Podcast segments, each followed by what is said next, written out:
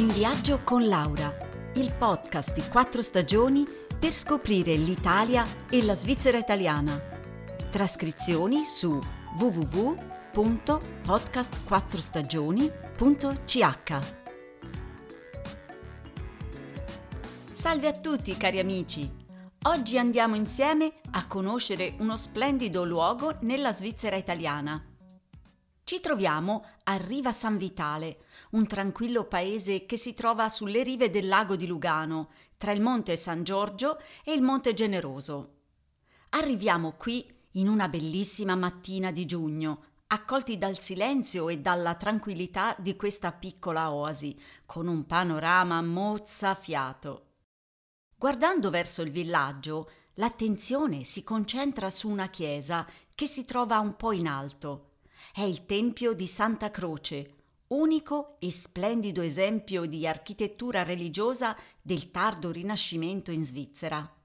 Si sale per un sentiero non asfaltato e ci troviamo davanti a questa chiesa di colore bianco e giallo, con la cupola di rame, consacrata il 30 maggio del 1599. Ma perché questo nome della croce? E qui dobbiamo parlare della famiglia più importante di questo paese, una famiglia nobile di Milano, appunto i Della Croce. Ma perché questa famiglia viene ad abitare proprio qui? Dovete sapere che Giovanni Antonio Della Croce nel 1479 si sposa con una certa Giacomina Pinta e la coppia va a vivere in un grande palazzo qui, a Riva San Vitale. Ma ora torniamo alla nostra chiesa. Ha una forma ottagonale, cioè con otto lati, e riprende così la forma degli antichi mausolei. Infatti, la chiesa è anche la tomba di un della croce. Entriamo dentro. Qui lo sguardo viene subito attirato verso l'alto, verso la luce. Le decorazioni sono magnifiche, i colori delicati, luminosi delle decorazioni si alternano ad affreschi e tele dipinte. Che sorpresa!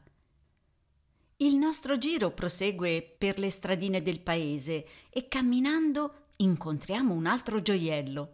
Stavolta si tratta di una costruzione molto più antica e siamo intorno al V secolo d.C. È un battistero, il più antico edificio religioso in pietra interamente conservato che possiamo trovare qui in Svizzera.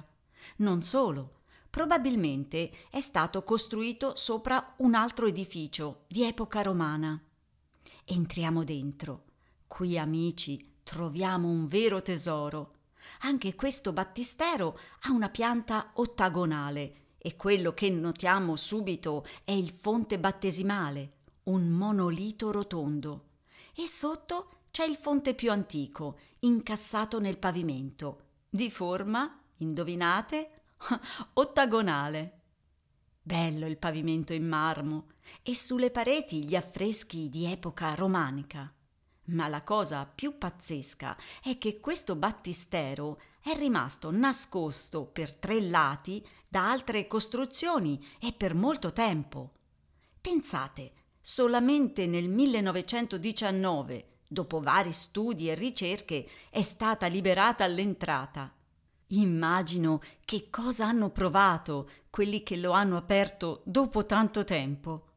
E così, cari amici, una gita cominciata un po' per caso lungo il lago di Lugano ci ha portato a scoprire dei gioielli unici. Ora torniamo al lago. Il tempo è bellissimo, fa caldo. È il momento perfetto per fare un bel bagno. Che meraviglia! Eh sì, arriva San Vitale, ci tornerò sicuramente. Buon viaggio da Laura e a presto!